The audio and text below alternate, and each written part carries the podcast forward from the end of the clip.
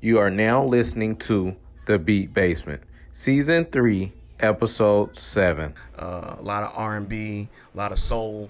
Um, uh, as a '90s kid, I was a huge rock. Uh, in high school, I was all about like Green Day and Incubus when they first came out. when rock music Was rock music, yeah. presents the Beat Basement, where you hear from your livest producers, all of them. This is where it all goes down, where you hear the funky sound from the producers that's up and coming, the Grammy Award winning, all of them. I'm your host Swish, and we're going in, everything going in.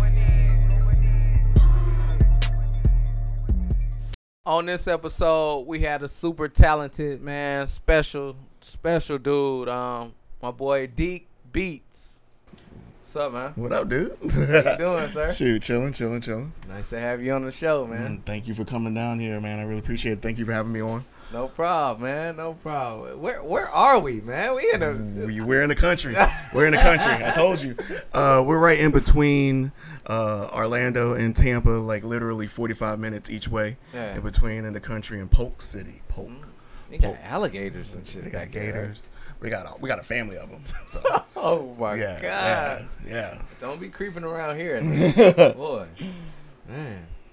So tell the listeners a little bit about yourself. All right. Well, I'm gonna say my name is Deke Beats. Uh, I'm a lo-fi boom bap hip hop producer. Um, 36 years old, so I'm an old head Oh, or yeah, OG or whatever you want to call it. Triple But, uh, OG. Uh, I used to DJ for about 15 years, off and on. You know, uh, just got sick of, you know, actually just DJing. I got burnt myself out on DJing. You know, I always dabbled around with making my own music and stuff like that. But you know, when it got to the point where I wasn't enjoying the gigs, I wasn't enjoying work, I wasn't enjoying the clubs and the clientele and dealing with bar managers and stuff like that. It was time for me to go ahead and step out of DJing, but then it was like, well, what am I going to do? You know, but started going in and just making beats and DJing my own music, sort of, in, in, in a way, you know? Yeah. Yeah. Yeah. So, I mean, I definitely understand you about getting burnt out on on just the other aspects of, of what you did. Um, that's I, I definitely relate to you because I'm a barber by trade, and um, I'm like this is my 15th year, and I'm burnt out on it. You know what I mean? I'm burnt out, and um, you know I love podcasting, so And I love music, so that's Yeah, what that's right. what you know kept me with producing and beat making and stuff, and learning how to, uh, you know, what type of music that I want to make was more importantly like the hardest part of it, you know, because I knew I just didn't want to play everybody else's music, you know, I didn't want to go ahead and I had my SoundCloud with my DJ mixes that were like 45 minutes long, and you know, you have this other artist and this remix and this remix You and gotta this play remix, them. and I'm like, you know, I want to play my shit. I want to play something Money. different, you know. Yeah. You know, I, I listen. You know, I grew up on Tribe Called Quest and De La Soul and Yeah. early '90s. You know, I was in middle school and you know riding my bike to the to the comic book store and you know the Waxie Maxie's, Yes. picking up a vinyl and and CDs. Like I, that's my era. So I mean, I not that I you know outgrew what was going on at the times, but I knew that just that wasn't my place. You know what I'm saying? I'm like the old guy spinning like, you know, fist pumping, breakbeat music, you know, the Drake mix, you know, the club mixes of Migos and Drake and stuff like that, which is cool. You know, there's a time and place for it.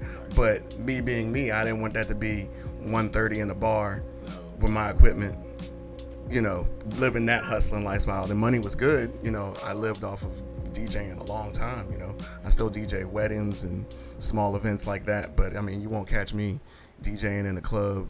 You know, like I've turned down money. You know, to DJ in a club, and that's just that's just not me. That's that's the old me. So the Deke Beats is the new me. the new, the new, new, the new you. That's what it's about, man. How'd you, how'd you come up with the name, um, Deep Deke Beats? I mean, my nickname is Deep. My real name is Derek. Okay. So everybody just been calling me Deke, and Yeah. I make beats. So I- it's been like the, it's like the, it's like and the it easy- too, yeah. so, I mean, it's, it's like mad hip hop. It's the easiest way to identify myself. name. Yes, it's Deke Right. Beats. You know, I mean, Right. you know, they got Swizz Beatz out there. They got a whole Right. bunch of different beats. I ain't want to be little nothing. I ain't Lil D. I'm 36 years old, so I'm nothing Lil over here. So I'm Deke Beats. yeah. I I got an uncle named Deke, man. See, yeah. Yeah. Love him to death, man. Golly. How long um have you been making beats or and transition from the DJing? Uh, that's been, I'll say, my last time DJing actually at a club was at a spot in Jax Beach last summer when we uh, still lived in Jacksonville. We've been down here since about Christmas. So, um, actually working in a bar. I was working two bars at the time a Friday night gig, a Saturday night gig, while uh, taking myself through, I guess you could say, like a producer boot camp you know, using software, learning my VSTs, learning my way through my own software, just kind of making my own little, you know, 16 bar loops and just jamming out in the living room, you know, before deciding to go ahead and release a beat tape, you know. So about grinding really hard on that about two years, but as far as actually releasing my first produced beat tape, you know, I did that last October. So yeah. So you've been making beats before the DJing? Yeah, I mean, I I uh, would go ahead Never and collab with seriously. him. Just never took it seriously. Exactly. I mean, I never took it seriously. Right. Like that comes down to the whole point. Like never once actually taking it seriously. Like me getting fed up. Uh, with the DJing and being like, "What's next? What's next?" and actually having my girl, you know, turn to me. She was just like, Shout "Take out. this." yeah, for real. Shout out, shout out to Catherine over there painting shoes with the Angelus paints. Shout out. Um, but yeah, uh, she actually sat me down. She was just like, "You make really good beats. People need to hear, uh, hear your music." So, as actually sitting down and coming up with a five year plan, like and letting you know, sitting down, uh, writing goals down. Um, shout outs to some other YouTubers who actually like you know, you know, watching good YouTubers and getting good advice from right people who are actually working it and figuring out, hey, what do I want to do? How do I get there? And this is my plan to get there. And now I'm doing my first podcast with you. So I mean, something's something's working out. You know. Yeah, yeah. Yes, definitely is, man. Your sound is ageless too, man. Um, uh, what? How'd you come up with your sound? Like, was it was it something that that that you grew up with, or or how'd you make it what it is now? Um, I gotta say, I'm definitely influenced by the music that I grew up with. I grew up uh, around a whole lot of whole lot of music exposure, being from the DC area. I mean, Right. there's go-go music for one. Yeah, You know, yeah. you know, shout outs to the don't shout outs to the don't mute DC 80s, go-go movement. Yeah, yeah. I mean, and it's still Yeah. crank. You know, there's a lot of bands that still crank now. You know, and uh, you know, go-go music molded me a lot as a youth because you know that was on our local radio.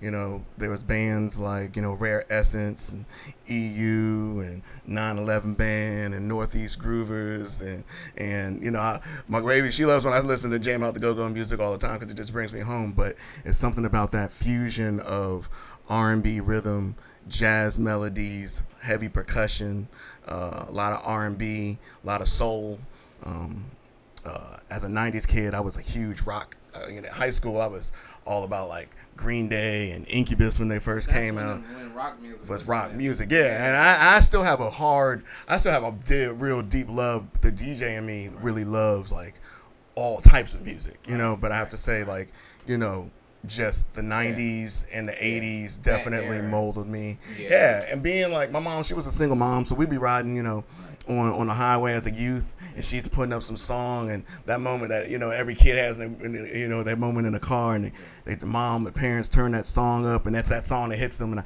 I didn't get it, but I get it now. Yeah. You know what I'm saying? Like an old Levert song will come on and be like, "Oh, I get it, I get it, I, didn't get it." to now." hear it too yeah, much yeah. then, but now, yeah, Yeah, so it's like producing actually helped me find more of my sound, loving music, and actually just taking time away from DJing to find out what other music I actually did like listening to Yeah. to get to my sound. Because you know, when I was making beats, you know, excuse me, when I was making beats at the beginning, you know, uh, it was like, what type of music am I gonna make? Am I gonna make trap music? Am I gonna make, you know, I started making beats, you know, uh, how like how they sounded on radio because I just wanted to make beats and I wanted people to listen to my beats, you know, listen to my stuff. Where, you know, even in that early transition a couple years ago, I'm still making music to please everybody else. The mm-hmm. biggest lesson was I had to make music that made me happy, Yeah. like you know, Bottom line. yeah, really just like mentally balling up that piece of paper, you know, screw the rules, Right. screw the screw screw algorithms, Yeah. screw the whole What keynote structure.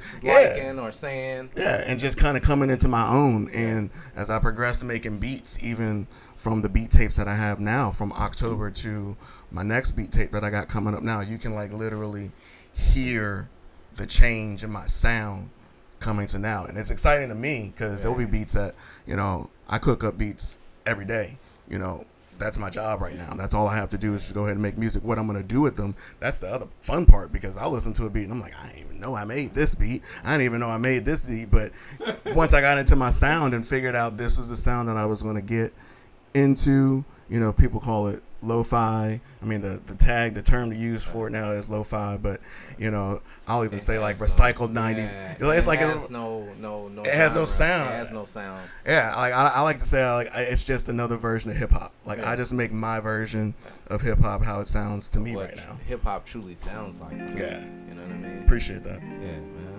How, how was it growing up in DC? How how is DC? I heard DC is nice. I haven't been there yet. You gotta go. Everybody needs to go to the nation's capital once. Uh, DC is unlike any other city. Like I love New York because I've been to New York too. Okay. I haven't been to the West Coast, and I'm down That's here in the from. South. See, yeah, so Yeah. you're from West Coast. Yeah. All right, so.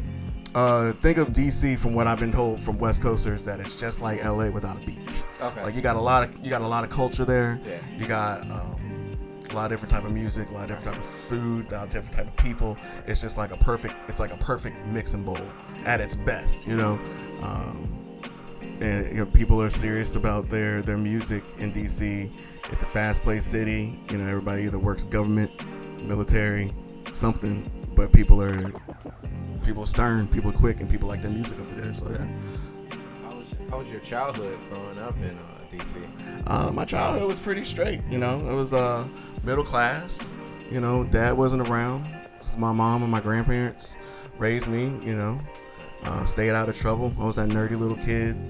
Um, Did it help? Did you, do you think it helped evolve your beats now? I, I absolutely, absolutely. I, I have a lot of conversations about my childhood with my girlfriend, or just talking about certain moments. I'll hear certain songs on the radio that'll take me back to my childhood, and you know, I'll flip a sample of something, or, or definitely my childhood. You know, I hear one type of style of music from my mom. I think one of the funniest things was uh, I remember uh, the Chronic when it came out, Dre's Chronic, because my mom was a young mom and she's bumping that joint.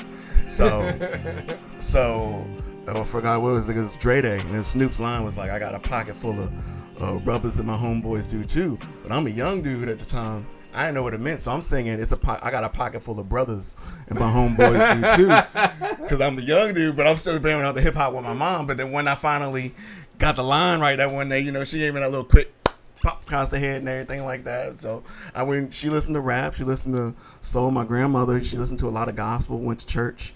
You know, sang in the choir as a youth. Um, wanted to play piano. Nobody really had a piano and everything. You know, uh, middle school picked up my first instrument, was trumpet. Then played trumpet, played the drums, played the flute, played clarinet, played everything, and you know, got into DJing when I was in high school and stuff like that. So. What is your favorite one? Uh, if I had, as far as instrument ever like really picked up, man, I'd probably say like the bass guitar, bass guitar, or And do you incorporate that? Do you incorporate the bass guitar in your? I incorporate a lot of like, as far as authentic sounds that I could find Yeah. of the instruments that I love. Absolutely, got a lot of heavy bass, a lot of good keys, a lot of flute, Yeah. a lot of uh, high pitched mo- melodies and stuff. Like I would love to learn how to play the flute. Shout out Lizzo, the flute. You know, Yeah. uh, just I, I, I just I love obscure. I wouldn't even call it an obscure instrument. Like my girl's dad, he plays uh was the French horn. He played the French horn, and I li- baritone. Excuse me. He played the baritone. So it's just like other instruments. I mean, there's so many instruments out there. It's the cook up. Time for the cook up.